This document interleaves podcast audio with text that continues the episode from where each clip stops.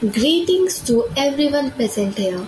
I am Shreya a student social activist from India, and I am honored to get this delightful opportunity to share my thoughts about one of the harshest wounds on humanity, that is, the apartheid system of institutionalized racial segregation. It existed in South Africa and Namibia from the early 18th century to the 1990s. Segregation results in division of facilities and opportunities between non-whites and whites.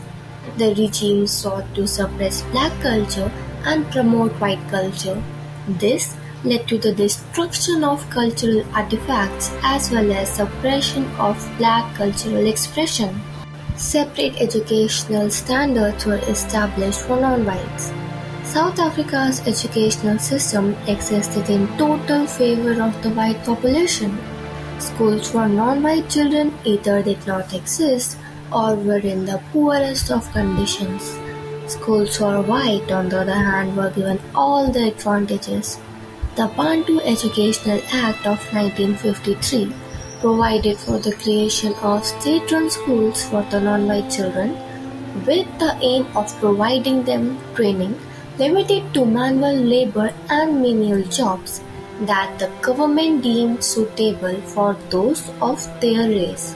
This all not only affected the economic condition of non-whites but also affected the country's development and progress because most of the country's population was doing minimal jobs and unskilled labor work.